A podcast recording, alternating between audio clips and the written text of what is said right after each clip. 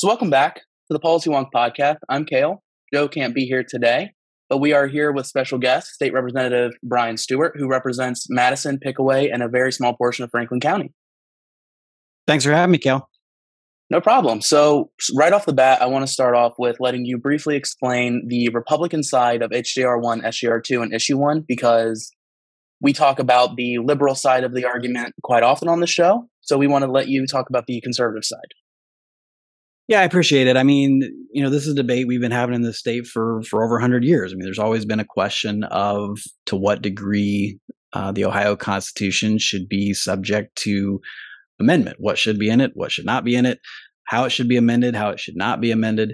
Uh, and there was always kind of a question of, you know, should outside special interest groups be able to, um, in my view, buy their way onto the statewide ballot to attempt to enact policies that you know probably couldn't make it through the legislature. And so uh, you know we've had 27 amendments to the federal constitution. We've had 172 amendments to ohio's constitution. It's sort of become a a uh, a policy making document. You know you've got livestock care standards in there. You have soda pop taxes. You have casino parcel numbers. You have you know you have uh, you know bond issues. I mean there's a whole host of things that um, you know frankly i think should be subject to the normal give and take of the legislative process. And you know, the other thing, Cael, is if we get something wrong in the law, we can change it. We can change it tomorrow. Uh, if we get something wrong in the Constitution, it's generally been there with us to stay. So I'm happy that you brought up the the influence and things like that. So when we talked to State Representative Dan Troy, who Democrat from the Lake County area, um, when we talked to him about it, he talked about how it's important that we don't legislate through the Constitution. But he did talk about how this is not the way to prevent legislating through the Constitution. Um, and we also talked about how there is out of state influence on the Vote Yes campaign. Um, Illinois billionaire Richard Uihlein. Um, so, do you do you think that he will continue to fund the campaign? And and what is like the general argument explaining why he's allowed to fund this campaign when outside influence on a liberal perspective is bad. Well, I mean, I, he's certainly never spoken to me. I've I've never met the man. I mean, I and I think this is frankly uh, an example of of what we. I, I'm trying to avoid this on all sides, right? I mean, why are folks allowed to do it? Because the Ohio, the United States Supreme Court and Citizens United said that they could right? I mean, there is a, um, and and generally, I, I'm not I'm not hostile to that. Uh, I don't think we really can, you know, completely prevent, you know, individuals and, you know, uh, you know, other groups from folks banding together to spend their money as they would see fit to try to influence public policy. I mean, even if I didn't like that, uh, it's a matter of law that they can do it, right? So there's really no way to, you know, kind of meaningfully restrict what people do and don't spend their money on, which then, you know, leads to this issue, which is, you know, uh, outside groups can continue to spend money, uh, individuals can continue to to spend money, uh, but at a sixty percent threshold, it's harder to do, right? And it requires that um, their ideas would have broader support in order to be uh, to be enacted. So, um, you know, I, I get it that you know you know the, the, the left wants to focus on you know one individual billionaire from Illinois. Um, uh, you know, obviously, I've talked about you know uh, multiple uh, millionaires and billionaires from all over the country. Um, my view is that neither side should be able to essentially buy what they want, and I think that that's gotten lost a little bit in some of this debate for some people. But you know, this doesn't just apply, Cael, to to liberal constitutional amendments. Um, there have been, uh, you know, right wing initiated constitutional amendments uh, as well. And I'll be consistent and say that, you know, I think a lot of them probably didn't belong in the Constitution, even though they're public policy ideas that I might have, you know, supported at the time or, or may still do. So we're gonna we're gonna backtrack a little bit because you did talk about how it's not just liberal things being put on the ballot and things like that. So recently, Secretary of State Frank LaRose has gotten a little bit of uh, pushback because he did mention that this is about the abortion petition and a proposed abortion amendment to the uh, to the Ohio Constitution, rather. So, is the abortion ballot issue the main driver for you and the uh, caucus? Well, it's not for me. I can't speak for every member of the caucus. I mean, I think for some people it may be. Uh, for me, I have the same view that you know the dissenters did in 1912 when we created the uh, you know outside uh, initiative method for amending the Constitution. I have the same view that, frankly, um, you know, multiple Democrat legislators had a few years ago when they were on the Ohio Constitutional Modernization Commission subcommittee that recommended that we go to a quote at least 55% threshold. I have the same view um, that I would assume 32 other states uh, in America have, uh, where they don't allow outside special interest groups to propose amendments. Uh, New York, Maryland, Connecticut, Vermont, Joe Biden's Delaware, you know, these are all blue states that do not allow uh, initiative petition constitutional amendments. So, you know, I share the view of those folks. Uh, this is about a whole host of issues, not any one issue. Um, that's not to to sidestep anything. I mean, I'm certainly pro life, and if you know, I'm going to vote no on this uh, abortion measure in November. Uh, but issue one is bigger than that. And uh, you know, when I introduced this back in November of 2022, uh, there was no abortion amendment, and so you know, you know, timing questions I think are are are, are a bit of a of a distraction. If it's good policy, uh, we should do it. If it's bad policy, we shouldn't. And uh, you know, you got to put your oars in the water at some point. So let's let's talk on on something to compromise on. So what would be say instead of restricting and saying 60% and kind of targeting what a lot of people are saying is direct democracy in Ohio, what, what, what would be other ways that the Republican caucus and the Democratic caucus at the state house could work together to restrict the out of state influence that you're talking about? Well, I mean, Cael, I don't know. I mean, I've worked on this issue. This is what I've spent my time on. Um, you know, we've been doing this for for seven months um, and we haven't really seen any, you know, de- Democrat compromise proposals. So I don't know what those would be. Um, you know, you know, there are there are some folks who would kind of act like we can wave a wand and just say, well, we'll just ban people from spending money on elections. That's not legal. Okay. And so I'm trying to do is address uh, what until 20, you know, until 2022, there was bipartisan agreement that that Ohio's constitution was too easy to amend, right? That there were things getting bankrolled and put in the constitution that we really didn't believe were good policy. That I mean, that was a bipartisan, in large respect, belief.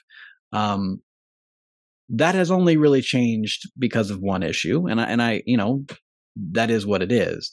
But um, you know, we have to kind of play the game on the field that exists, and we can't simply wave the wand and say, "Well, we'll just ban people from participating in elections." I we can't do that. I don't want to do that, and so the better course to me is let's pardon me let's mirror something that Americans have lived with since the founding of our country, which is a constitution that requires a supermajority for amendment.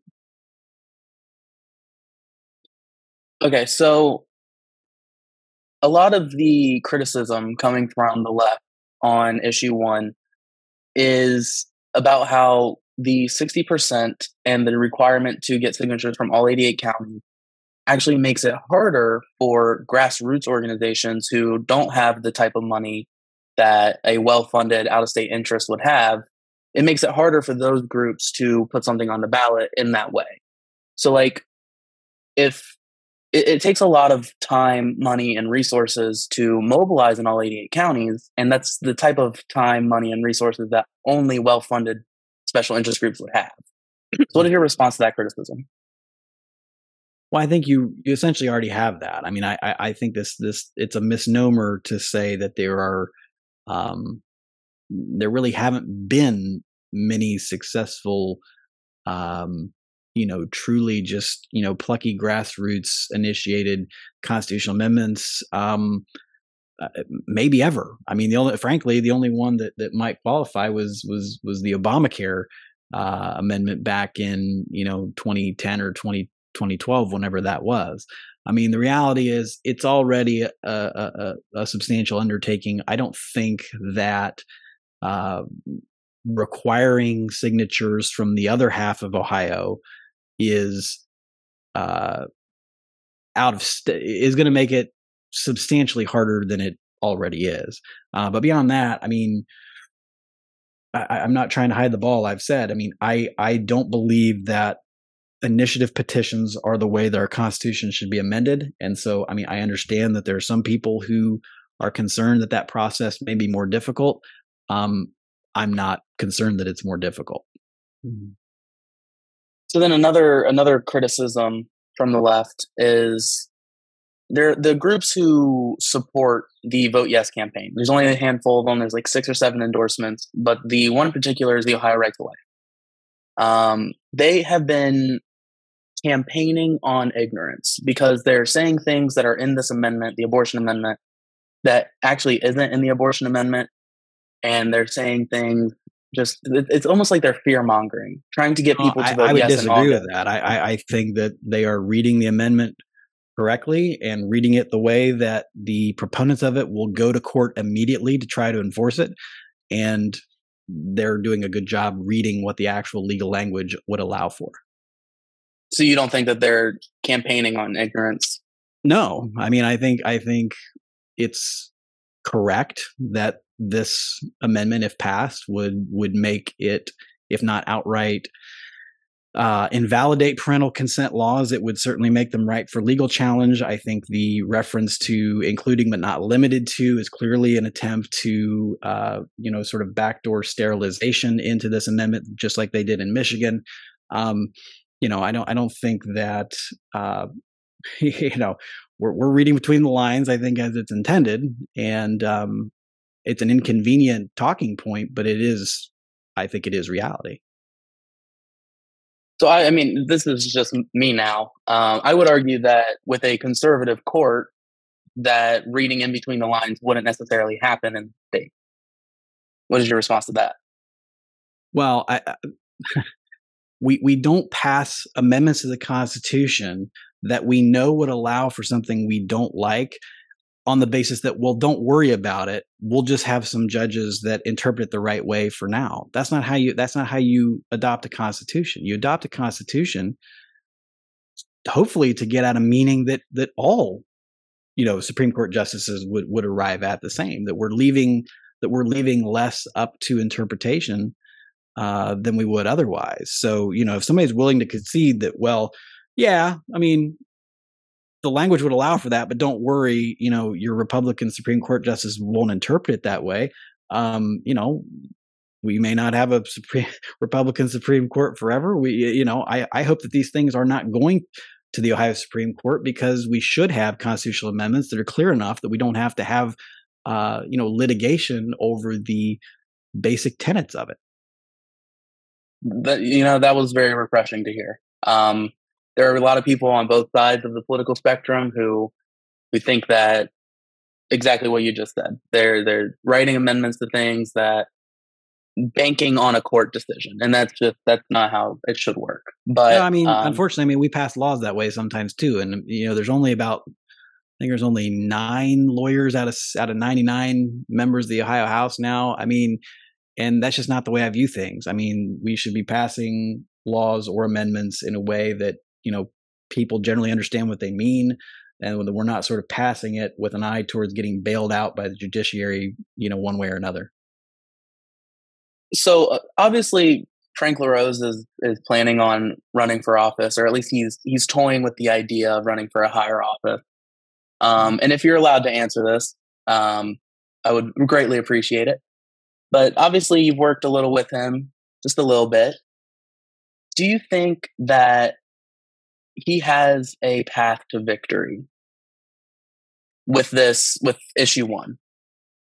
Wait, do do you think that issue one has a path to victory? Or no, more. would if let's say issue one passes, do you think that Frank LaRose has a path to victory uh, running for Senate if issue one were to pass? I think all three of our candidates for United States Senate have a path to victory, whether issue one passes or not. Do you have a, a preferred candidate in mind? Nope. Good answer. um, but not in, not in June. a lot of people should be that way, but it, it, does seem like most people have their minds made up already. Mm. But I do think um, you you asked my next question. Do you think that issue one has a path to victory, considering the fact that, like, if you go to the website for the Vote No campaign and the Vote Yes campaign, the Vote Yes campaign only has a handful of endorsements, and the Vote No campaign has a laundry list of endorsements. Well, I mean, look, I'll, I'll try to be kind here, but I mean, you know, the left doesn't usually have a lot of problem lining up, you know, 4,000 groups of which the membership is the same for for half of them right i mean i mean let, let, us be real i mean there you know 250 groups and you know 150 of them may have six members okay there's there's uh 12 you know almost 12 million people in ohio um, you know, the Vote Yes are pretty large organizations. You know, these are actual statewide organizations with actual, you know, statewide membership.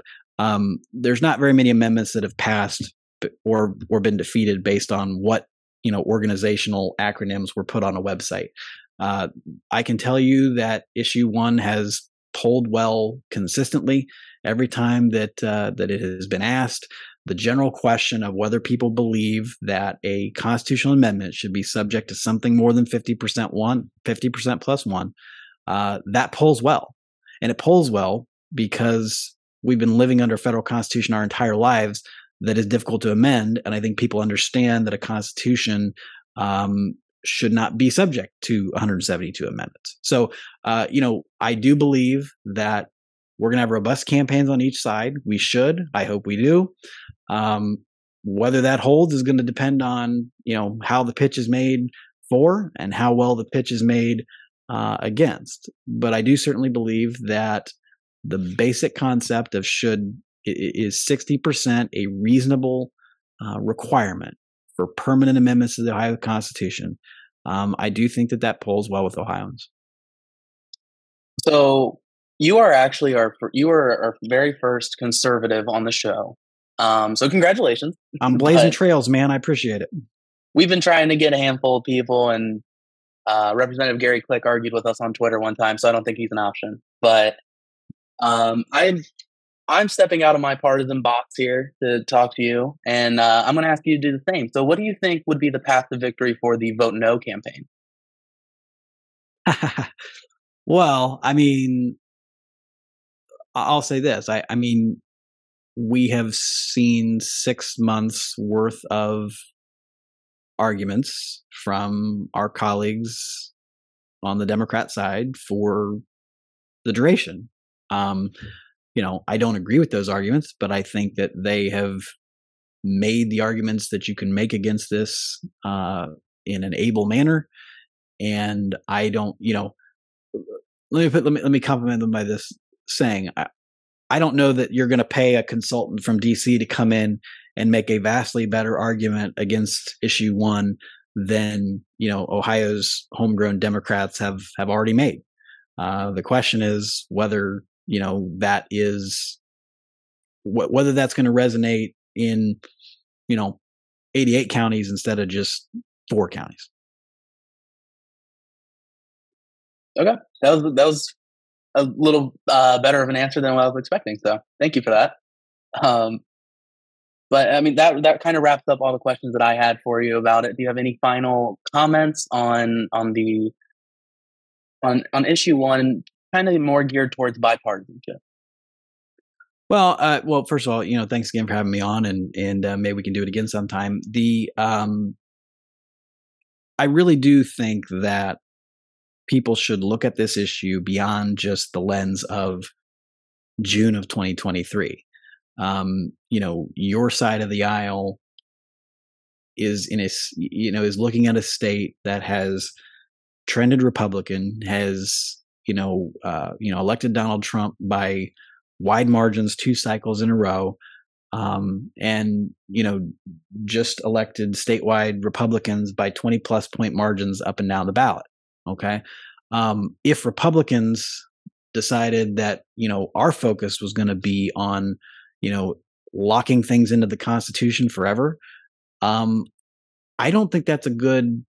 I don't think that's good policy for us. I also don't think it's a good policy for for the Democrats. And so, you know, you don't have to think very hard or Google very deep to see where both sides have some ideas that they would maybe like to get in the Constitution that don't have a lot of wide support, but that could maybe get there. And so I, I, I you know, it's it's a bit of a tall order potentially for for the summer of 2023. Um, but I really do genuinely believe that whether you know whether it's labor related amendments, whether it is um, you know, healthcare related amendments, whether it is, you know, there's a whole host of things that Democrats would probably not like to see in the Constitution. And a 60% threshold uh, would make it harder for those ideas as well. And I hope that, you know, that that reality can occupy, you know, some percentage of people's, you know, mental bandwidth as they're considering how they're going to vote on this issue. Perfect. I mean, that's all I had. Um, any questions for me? I'm not. I, eh, look, I'm a I'm a fellow. Uh, I enjoy the podcast format and uh, listen to a couple episodes of the show. I think you guys do a good job. Appreciate you reaching out, and um, maybe this can be uh, maybe this can be uh, the, the start of a more good conversation to come. Awesome. Well, thank you for coming on. Um, hope to have you on again. All right. Thanks, Cael. Talk to you. Have a good one.